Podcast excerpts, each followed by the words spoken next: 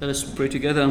Faithful Father in heaven, all that we have comes from you. You have blessed us, Lord, beyond measure, and have provided for all of our needs.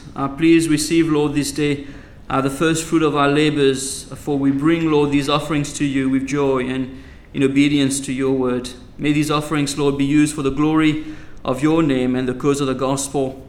And may we be good stewards of all that you have entrusted to us.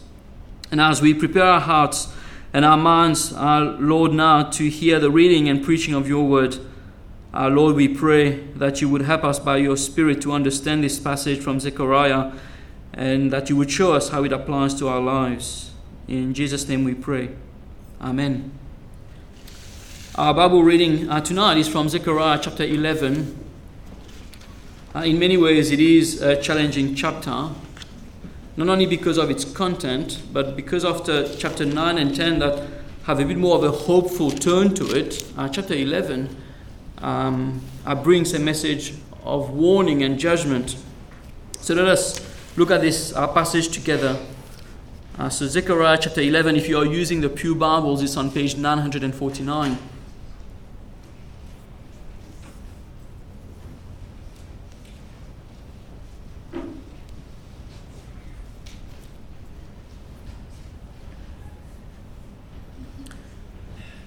Zechariah chapter 11, reading from verse 1.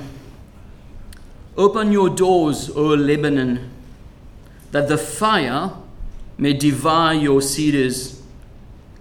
Wail, O Cypress, for the cedar has fallen, for the glorious trees are ruined. Wail, oaks of Bashan, for the thick forests have been felled. The sound of the wail of the shepherds, for their glory is ruined. The sound of the roar of the lions, for the thicket of the Jordan is ruined. Thus said the Lord my God, become shepherd of the flock doomed to slaughter. Those who buy them slaughter them and go unpunished, and those who sell them say, blessed be the Lord, I have become rich, and their own shepherds have no pity on them. For I will no longer have pity on the inhabitants of the land, declares the Lord. Behold, I will cause each of them to fall into the hand of his neighbor, and each into the hand of his king, and they shall crush the land, and I will deliver none from their hand. So I became the shepherd of the flock doomed to be slaughtered by the sheep traders, and I took two staffs, one I named Favor, the other I named Union. And I tended the flock. In 1 month I destroyed the free shepherds, but I became impatient with them, and they also detested me. So I said, I will not be your shepherd. What is to die, let it die. What is to be destroyed, let it be destroyed. And let those who are left devour the flesh of one another. And I took my staff Favor, and I broke it, annulling the covenant that I had made with all the peoples. So it was annulled on that day, and the sheep traders who were watching me knew that it was the word of the Lord. Then I said to them, if it seems good to you, give me my wages, but if not, keep them. And they weighed out as my wages 30 pieces of silver. Then the Lord said to me, throw it to the potter, the lordly price at which I was priced by them. So I took the 30 pieces of silver and threw them into the house of the Lord, to the potter. Then I broke my second staff Union, annulling the brotherhood between Judah and Israel. Then the Lord said to me, take once more the equipment of a foolish shepherd, for behold, I am raising up in the land a shepherd who does not care for those who are being destroyed, or seek the young, or heal the maimed, or nourish the healthy, but devours the flesh of the fat ones, tearing off even their hoofs. Woe to my worthless shepherd who deserts the flock.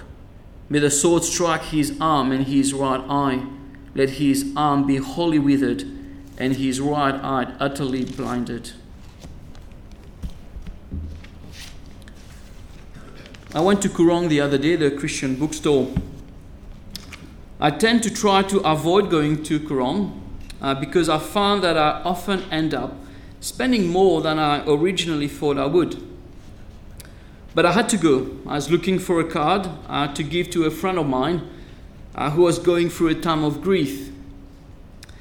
And when I arrived there, of course, there was a sale.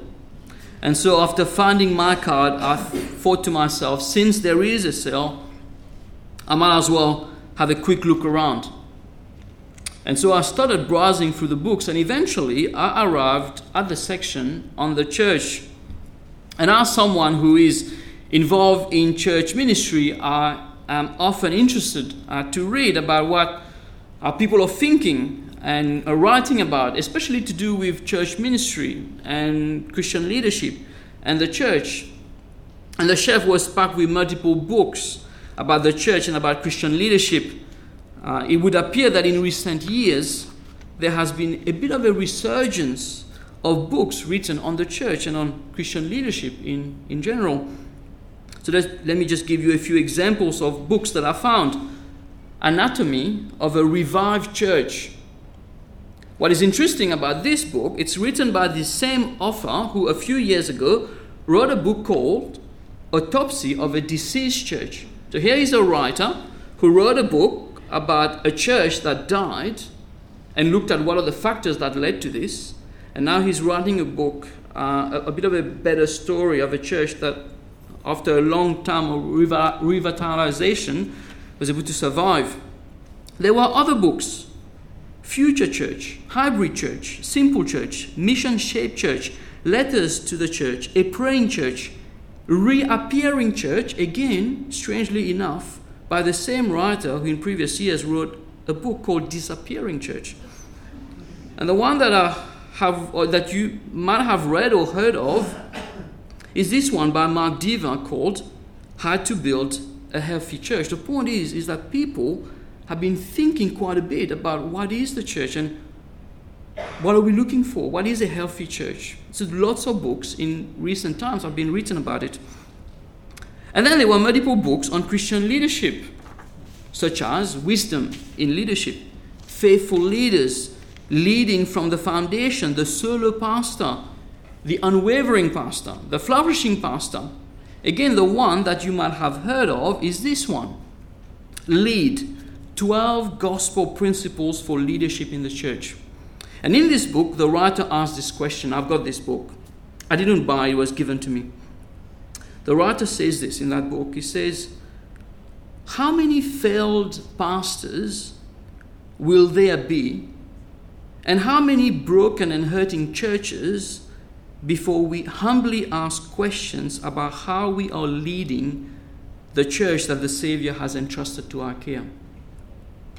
You see, people are thinking deeply about these things. What is the church? And what does faithful Christian leadership look like? And how does the two work together? In his book, the writer reveals to us the alarming statistic and stories in the U.S. of pastors and ministry workers dropping out of gospel ministry for all kinds of different reasons. And this is, I think, part of the reason why in recent times people have been writing so much about those two topics, because there has been this need, this renewed interest in understanding what are the marks of a healthy church and what are the principles of godly Christian leadership. And people have been writing about both because there is a correlation between the health of the church and the health of its leadership. So, for example, if your pastor doesn't believe in the Bible as being the Word of God, then obviously that's going to affect their preaching, that's going to affect how they run church and their Bible studies. So there is a direct correlation between what the Christian leadership, the principle that's guiding them in church, and how this is affecting the health of the church. And as we will find out in Zechariah 11, the issue and the importance of godly leadership within the people of God is not something that is unique to the 21st century, but has been a challenge for the church throughout the ages. In our passage tonight, God sends Zechariah to denounce and confront the false leaders of his generation who have led the people of God into idolatry and false religion. But as we will find out, the flock, the people of God, has not been spared. So our first point this morning, tonight, I hope you got your Bibles there with you. It is a bit of a complex passage. I hope you keep your Bibles open as I refer to some of those verses. The first point tonight. The Lord will judge the ungodly leaders of his people. And as we're thinking about this, I'd like you to keep at the back of your mind the idea that God loves his people, that Christ loves his bride, the church. And so, God, Christ, will keep the leaders of his people accountable. He will do it. And he does it out of love. So, verses 1 to 3, this little song there, this song of lament, the Lord will judge the ungodly leaders of his people. Zechariah hears the sound of wailing. So, our passage begins with a prophecy. It's a song of lament. It's describing God's judgment upon the false shepherds of his people. Zechariah calls them to wail because of what he sees coming. A wailing is a cry of lamentation, a cry of sorrow and grief. And Zechariah says to them, wail, because look at what's coming. Zechariah receives a message where he sees the doors of Lebanon open and fire consuming its trees. He sees like this huge bushfire. Zechariah sees the cedars and cypress trees of Lebanon falling, burnt by ravaging fire. Lebanon was known for its cedars, which Solomon used in the construction of the temple. The famous cedars of Lebanon are in flames. That's the picture that Zechariah sees. It's a picture of judgment upon the foreign leaders who have led God's people astray. So that's how Zechariah 11 starts, this message of judgment upon the ungodly leaders of God's people. And we learned this about this already in Zechariah chapter 10, where God looked at his people in Zechariah chapter 10 and verse 2, and God saw that his people were afflicted. They were like sheep without a shepherd. We spoke about this a few weeks ago. Instead of turning to God, they've turned to false idols and diviners to seek answers for their prayers rather than to God.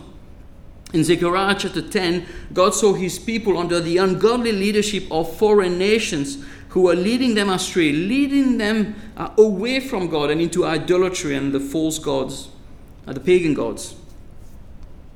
And now in verses 1 to 3, God is keeping them accountable for their actions. He's keeping those leaders accountable. And in verse 2 of our passage, Zechariah sees the thick forest of Bashan. That's the modern-day Syria. And again, the beautiful and majestic oak trees are burnt and they're lying on the ground. You can read this in the first three verses. The cedars of Lebanon and the oak of Bashan, they were the national symbols of power and strength of those nations and those regions. They symbolized their pride. And so the imagery there of those trees on fire, it's an image of their pride are being brought low. It's a picture of God humbling them because they have led God's people astray. In verse 3, Zechariah hears the false shepherd wailing under the judgment of God. It's not an easy picture to see or to hear. They are being judged for leading God's people into idolatry. And if you put all of this together, it's quite a distressing picture. And Jesus gave a similar warning to the people of his day when he said, "Whoever causes one of these little ones who believe in me to sin," Jesus saying to his disciples, "Whoever causes one of these little ones who believe in me to sin, it would be better for him to have a great millstone fastened around his neck and to be drowned in the depth of the sea." Jesus has such a strong and protective love towards his people that he gives such a warning. Now in Zechariah chapter 11, it's a whole nation being led astray by the leaders. So you can see the emphasis of this warning. It's a very strong warning, and it's addressed to anyone who would harm or hinder or cause God's people to stumble in their faith. This is the situation here in Zechariah chapter 11. God speaks to Zechariah and tells him that his wrath will fall on the false shepherd of his people. And there is a bit of a debate. There's a bit of a debate about who those leaders are. Are they secular leaders? Are they religious leaders? Are they foreign leaders? Are they referring to the leaders of the Persian? Are they the leaders of the Jews, but some of them have compromised their faith, are now following after other gods. It's hard to know. It's probably, very likely, a mixture of all of this. The point is this: the Lord will judge the leaders of his people for harming and mistreating and not caring for his flock. The Lord will punish them, because instead of caring and protecting and guiding and feeding God's people, God's flock, they neglected them. Worse, they took advantage of them. So if you got your Bibles open, their actions are described for us in verse 5. Those who buy them slaughter them and go unpunished, and those who sell them say, "Bless the Lord, I have become rich," and their own shepherds have no pity on them. God sees a situation where the leaders and the shepherds of his people are taking advantage of his sheep. They are being treated like commodities. They're being bought and sold. The leaders, and somehow through all of this, they're making money out of this. They're benefiting from this financially. And out of a false sense of piety and religious hypocrisy, they are thanking God for it. You can imagine our pastors getting rich on the back of the church, and then thanking the Lord for it. Now, I won't pinpoint particular denominations or churches that do that, but I'm sure you have some ideas in your mind. But here they were. "Bless the Lord, we have become rich," some of them would say.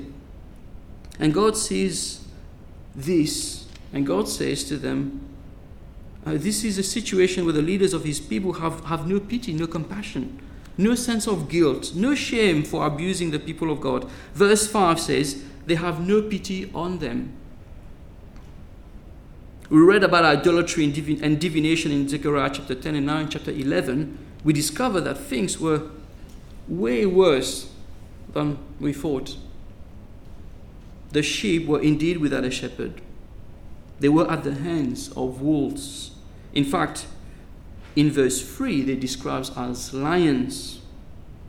And what a sorry state of affairs this is, isn't it? And you can imagine why today, if you were to go to Koorong, you were to any Christian library, and go to the section Church and Christian Leadership, there are so many books being written about this. What does it look like? What does a godly Christian leader look like? What are we looking for in terms of character and gifted? And how do we test them? Do you see how important this is? Here is a whole chapter where the leaders of God's people have gone astray completely, taking advantage of God's people. So what is the application here? Well, it's a warning. It's a warning to all those who have been entrusted with the care of God's flock. This passage is a sharp warning to all those who, one way or another, are involved in the ministry of the gospel. Firstly, but not exclusively, it applies to those who, under God and under Christ, have been called to shepherd and lead God's people. So in 1 Peter chapter 5, the Apostle Peter, speaking to the elders of the church, says, "I exhort the elders among you as a fellow elder and a witness of the sufferings of Christ, shepherd the flock of God." So when we're thinking about this now, when thinking, well, who are those leaders today? We're thinking about the elders. They are shepherds of God's flock. So Peter says to them, under Christ, shepherd the flock of God that is among you, exercising oversight, not under compulsion, but willingly, as God would have you, not for shameful gain, not like the shepherds of Zechariah chapter 11, but eagerly, not domineering over those in your charge, but being examples to the flock. The elders of the church, the elders of our church, have been given a great responsibility under God to care for God's people. They are to be shepherds of God's flock. This means taking care of the spiritual health and the spiritual well-being of God's people. And you can see through Zechariah the damage caused. I'm going to look at that in the following verses. So how important, isn't it? Godly leadership within the church. So this is why people today are writing so much about this. And there's so many books about this. Now, the elders of our church, they're not perfect. And they have their own weaknesses. But in the strength that God gives to them, they are to serve faithfully. They've been entrusted with God's flock. But during Zechariah's time, the opposite was true. The false shepherds of Zechariah's time did not shepherd God's flock. They did not guide them, they did not feed them, they did not protect them, but exploited them. And so there is a warning here to all those who are involved in the shepherding ministry of the church. Are we under God faithfully shepherding the people of God? God loves his people. He has a jealous love for his people. He cares about the spiritual health of his people.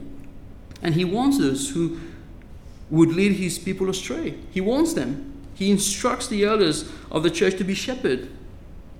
In the scriptures, to be shepherds of God primarily means teaching God's people God's word. This means teaching them how to live in light of God's revelation of himself. So when Duane preached this passage last week from 2 Timothy chapter 4, what does Paul, the senior pastor, says to Timothy, his protege? Preach the word. There's going to be false teaching out there. There are going to be false priorities out there. Preach the word. So this is and not only preaching the word, but teaching God's people how to lead in light of God's word. This means caring for God's people, protecting them, praying for them, loving them. We've heard this sermon this morning about love, counseling people, correcting, encouraging the people of God in the things of God. This is what it means to shepherd God's people. James, the brother of Jesus, says this in James chapter 3. Not many of you should become teachers. Again, it's a warning. The reason comes in the remaining verse, my brothers, says James. Not many of you should become teachers, my brothers, for you know that we who teach will be judged with greater strictness. Well, this passage applies to me first, right? I'm standing here and I'm opening up God's word. There's a warning again that those who teach God's word will be judged with greater strictness. The Lord cares for his sheep, and he will keep his shepherds accountable. We can think about the high standards set in the Bible for those who desire to be elders in the church. An elder must be above reproach, able to teach, faithful to his wife, self-control, hospitable, not a lover of money, not quarrelsome. He is to care for God's church. Paul says this in 1 Timothy chapter 3. In Titus chapter 1, an elder must hold firm to the trustworthy word as taught, so that he may be able to give instruction in sound doctrine and not lead God's people astray like the shepherds in Zechariah chapter 11.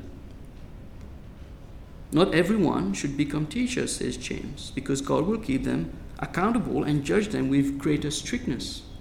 And again, as we're looking at Zechariah, even those three verses of Zechariah chapter 11, we have to keep at the back of our mind that God loves his people, that Christ loves his bride, and he will keep the shepherd of his people accountable.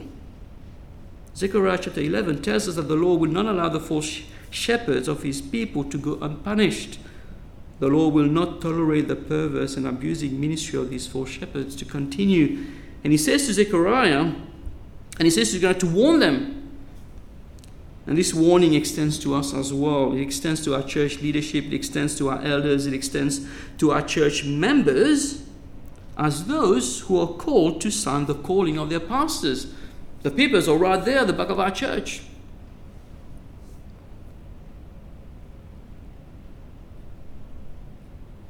How important, isn't it? What an important step we're making as a congregation, as we're signing or not signing those papers.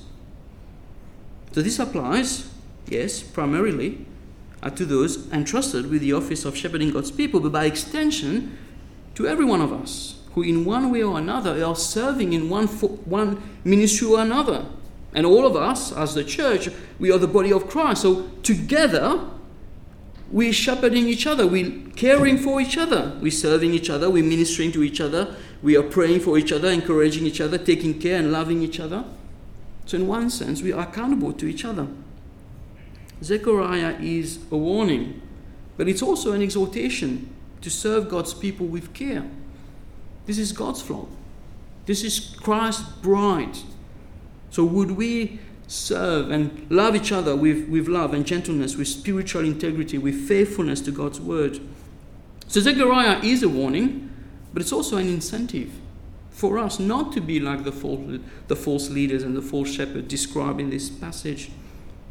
So do you see why there is so many books written about the church and the relationship that exists between the church and Christian leadership. As one person puts it, a congregation rarely grows beyond its church leadership. There's a direct correlation between the two. And if Chris was there, he could talk to you for ages about this, because I know that he's read extensively about this, and in his not conferences, workshops, he talks about this. How important godly Christian leadership. So Zechariah chapter 11 begins with this warning, but also this incentive. He's trying to raise our awareness, as it were. And I think the reason why this is done is because of all the promises. I shouldn't be saying this now because I say it later in my sermon. It doesn't matter, you hear it twice. But the reason why at this point Zechariah brings it up is because of all the promises of chapter 9 and 10. A future shepherd is on his way. And the danger is to reject him and to not be able to recognize him, not being able to recognize what godly Christian leadership looks like. So in a sense, Zechariah is worried, so the warning comes. So that was our first point. The Lord will keep accountable those who lead his people. Number two, the Lord will replace. So he keep the false shepherd accountable, but then he will replace those false shepherds. So Zechariah is sent to shepherd God's flock. That's what we find in verses 4 to 14. He's given two staff. One is called favor, the other one is called union. And God says to Zechariah, you go and you shepherd my people. So as troubling as verses 1 and 3 are, as what we will find in the remaining verses, in verses 4 to 14, is that the situation described there in those verses is even more tragic. So in verse 4, God sends Zechariah to shepherd his afflicted flock. The flock is hurt already, so God sends to them Zechariah. But as we read in verse 4, Zechariah is sent to shepherd the flock doomed to slaughter. It's repeated twice in our passage. In other words, under the ungodly leadership of the false shepherds, the flock, spiritually speaking, has been decimated, doomed to slaughter.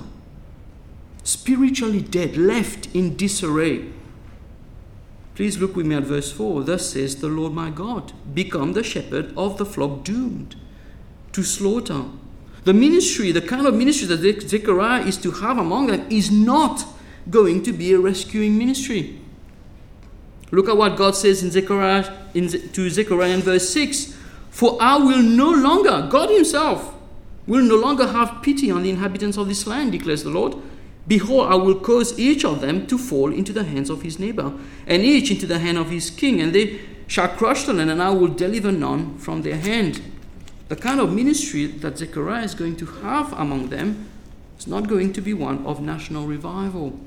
Instead, the people themselves are going to face God's judgment. A flock doomed to slaughter. The implication being that the majority of the people living in the land were no better than the false shepherds themselves. And again, you see the connection, isn't it, between those who are writing about what does a healthy church look like and those who are writing about church leadership. They see the obvious connection. They see that if one fails, chances are here the church is going to crumble down. And this is what's happened in this chapter. Under the false leadership of the shepherds, now what we have a flock doomed to be slaughtered, spiritually dead, spiritually decimated. So instead of remaining faithful to God, they have endorsed and embraced the idolatry, the false teaching, the false ministry of the ungodly shepherd, and so God calls them the flock doomed to slaughter because they were spiritually dead and far from God. The sheep have become like the false shepherd. Not that their sins are too terrible to be forgiven or atoned for, but that God has chosen to withdraw his patience and grace towards them. Let me repeat this. Not that their sins were too terrible to be forgiven or atoned for, but that God has chosen to withdraw his patience and grace towards them. The lesson is this, that we cannot and should not take the Lord's patience, mercy and grace towards us for granted. Grace, by definition, is undeserved favor. God doesn't owe us grace. God is not obligated to extend his favor and grace towards us. God's grace to his people is a gift, not a due. It's not something we can claim. Not something we can go to God and say, "You owe me grace." God is free to show mercy to whom he will show mercy. And God is free to withhold his compassion and grace on whom he chooses not to extend his compassion and grace. This is like Romans chapter 9, but in Zechariah chapter 11. And in this case, in the light of the sin and disobedience of his people, the Lord sent Zechariah to them to be a shepherd of a flock doomed to slaughter, a flock destined to fall under the judgment hand of God. And it wasn't a particularly easy or enjoyable ministry for Zechariah, as we read in verse 8. Who wants to be the pastor of a congregation destined to slaughter? So look at verse 8 with me. In 1 month, Zechariah says, "I destroyed the free shepherds, but I became impatient with them, and they also detested me. So I said, I will not be your shepherd. What is to die, let it die. What is to be destroyed, let it be destroyed." Now, we don't know whether this was a kind of acted parable from Zechariah that Zechariah performed before the people to warn them. It is not clear whether Zechariah is speaking about a time in the past or a time in the present or something that would happen in the future or a bit of an overlap between all of this. But the point is clear, isn't it? During Zechariah's ministry, the shepherd sent by God, he comes in, he's convicted under God that he needs to remove three false shepherds. But when he does that, the congregation is not happy. His ministry is not welcomed. He is hated for it. Church discipline is not always welcomed in the church. Zechariah himself felt drained and tired from all of this and became impatient and resigned from ministering to them. He says to them in verse 9, "I will not be your shepherd." In my own ministry, how many times have I heard of stories of young ministers being appointed to congregations that have not been under faithful gospel ministry for years, and when they get there, it's hard, and people are asked to step down, and people get angry, and people leave, and ministers are worn out, and they're weary, and so they leave and they find another congregation. And of course, as they rejected the ministry of Zechariah, in effect, they were rejecting God's prophet. And if they reject God's prophet, they were rejecting God himself. And this is explained in the symbolism of the two staff that are broken. First, in verse 10, the staff called favor is broken. Zechariah breaks it. Imagine this. It's like your minister comes to church and he's so upset, he tears the Bible apart and he leaves. And he says, "You don't want God's word?" He tears it in two and he leaves. And then the next thing he does, he throws the pulpit down. This is what's happening here in this story. Zechariah has those two staff, one symbolizing favor, the other one symbolizing union, but he breaks them. After all the promises of God in Zechariah 9 and 10, it is hard to read what we find in Zechariah chapter 11. But this is something that we need to take to heart as well. The impact. This is what verse 4 to 14 is telling in the impact of false teachings and false shepherding. The impact that they can have on the people of God can be completely disastrous. And this is what we find in Zechariah chapter 11. They were like a congregation destined to be uprooted. They were like a congregation whose lampstand was about to be removed by the Lord himself, to take a picture from the book of Revelation. Isn't in the book of Revelation those letters are sent, and there's this warning that their lampstand might be removed. And in my own experience of church ministry, I have heard and seen this happening. I have seen firsthand the devastating ministry of Christian leaders that would not teach God's word. I have seen firsthand what happens to the flock when the sheep are spiritually neglected and starved and not cared for. I have seen firsthand a congregation doomed to be slaughtered. I know what it looks like. A church with no gospel, and therefore a people with no hope. lost and blind, and yet all the while thinking that they are saved. It's like this congregation in Sardis in Revelation chapter 3. They have a reputation of being alive, and Jesus looks at that and says, no, you're actually dead. Think about this.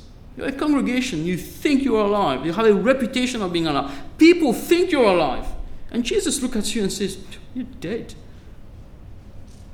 The Apostle Paul had a similar concern during his ministry when he warned the early church of the danger of false teaching and false prophets.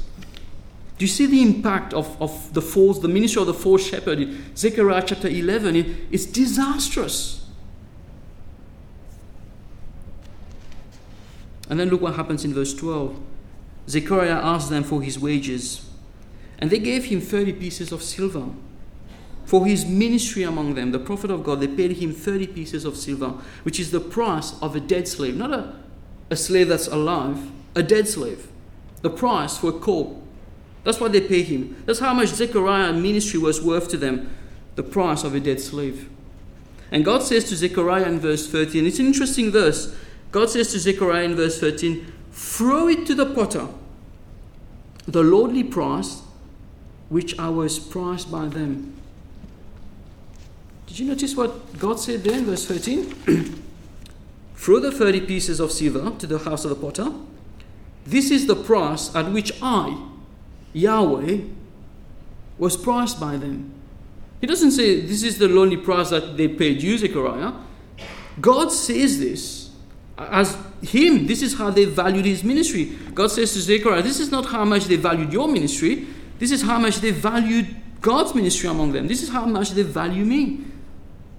When Jesus was betrayed by Judas, he was sold for 30 pieces of silver as well. So when God the Son took on flesh and dwelt on earth to save his people, he was rejected and sold for 30 pieces of silver, the price of a dead slave. When Jesus approached Jerusalem, he lamented over the city of Jerusalem. He said, O Jerusalem, Jerusalem, the city that kills the prophets and stones those who are sent to it. How often would I have gathered your children together as a hen gathers her brood under her wings? But you were not willing. See, your house is left to you desolate. The tragedy is this. The people of Jesus' time had not learned the lessons taught in Zechariah chapter 11. It is an awful thing to reject the prophet of God. It is a dangerous thing to reject the shepherd sent by God. And by the same token, reject God. In Zechariah 11, the flock, led astray by the false leaders, rejected Zechariah, the shepherd sent by God. And the same thing happened when Jesus came. They rejected him. So one of the reasons why I think it's not clear whether Zechariah is speaking about the past, the present, or the future is that he's not concerned about telling us when this happens. He's focused in showing to us the dangerous consequences of rejecting God. His concern is pointing to us how dangerous it is in allowing false teaching and false shepherds into the church. Zechariah wants to warn the people of his time and us of the danger of allowing wolves and lions into the pasture of God's people. Zechariah is warning us about a situation where wolves had completely devoured the flock. They have become hard-hearted. They do not know God and do not value God.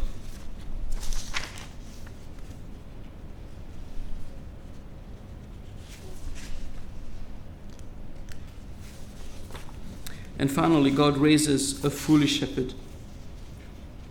The Lord gives them over to the desires of their sinful hearts. Verses 15 to 17. Now, it's a short point. I close with this. And this is what's happening in verses 15 to 17. If the people of God would not listen to the shepherds sent by God, God would give them over to the desires of their hearts and raise for them a foolish shepherd. This is what is happening at the end of our chapter. In verses 15 to 17, God asked Zechariah to take the equipment, this time not of a good shepherd, but a foolish shepherd. You can read about this in verse 15. Then the Lord said to me, take once more the equipment of a foolish shepherd. They rejected the divine ministry, the godly ministry. Now you go and you pick up the equipment of a foolish shepherd. God asked Zechariah to take the equipment of this foolish shepherd because he is about to raise for the people of the land a foolish shepherd. The ministry of this foolish shepherd is described in verse 16, for behold, I am raising in the land a shepherd who does not care for those being destroyed, or seek the young, or heal the maimed, or nourish the healthy, but devours the flesh of the fat ones. The writer to the Hebrews says this: it is a fearful thing to fall into the hands of the living God. This is what God is doing in Zechariah chapter 11. You would not receive the ministry of the good shepherd. Well, I give you the desires of your own hearts. So God gives them away. It is a fearful thing to fall into the hands of the living God. It is a fearful and terrible thing when God, the giver of salvation, chooses to give to us what we want rather than what we need. It is an awful thing when God gives us away to the desires of our sinful nature. We can read about this in Romans chapter 1. Where Paul describes those who have rejected God and opposed God and did not acknowledge God and suppressed the truth about God. And what does Paul say in this chapter? Paul says, well, God gave them up to the lust of their hearts. God said to them, is it ungodliness that you want? They said, yes. Is it unrighteousness that you want? Well, God said, you can have it. It is a terrible thing to fall into the hands of a living God. And this is exactly what is happening at the end of Zechariah chapter 11. The people prefer the ministry of the ungodly shepherds, and so God is going to raise for them what they want and not what they need. Zechariah chapter 11 is a humbling chapter. It's a chapter full of warnings. But as it ends, we see that this foolish shepherd will not rule forever.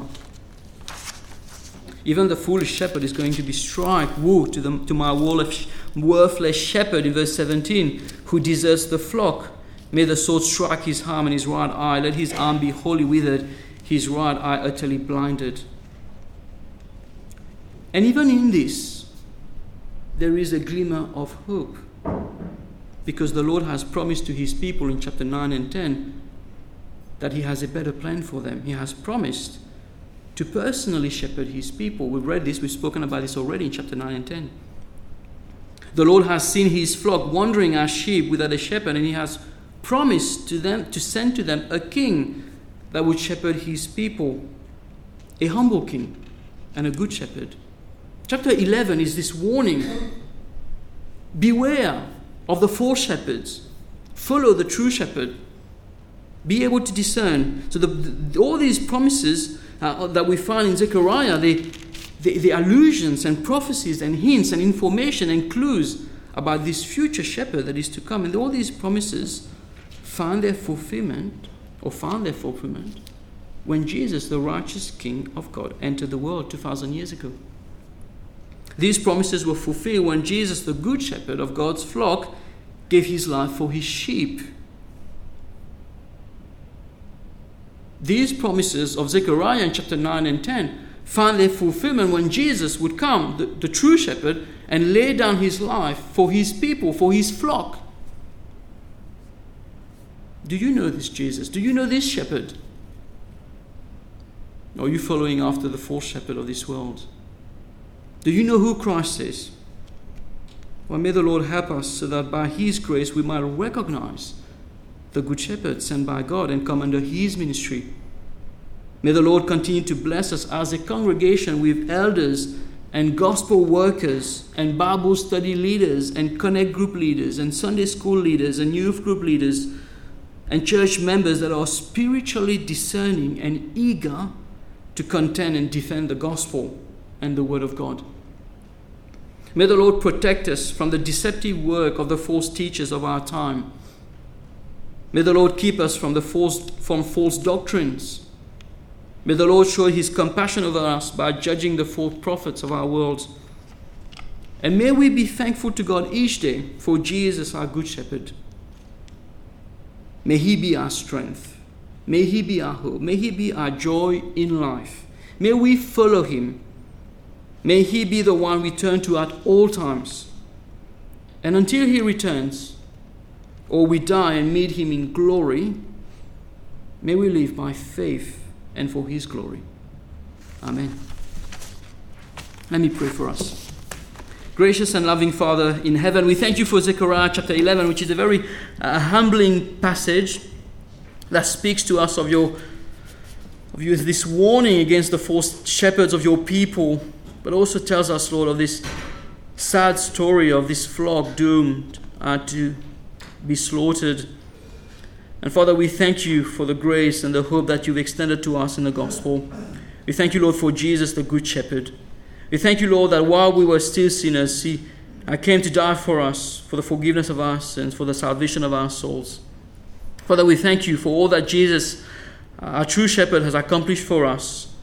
Our Lord, we pray that you would bring conviction into our hearts tonight, that you would draw us to his cross in thankfulness, in obedience to him. All this we pray in Jesus' name. Amen.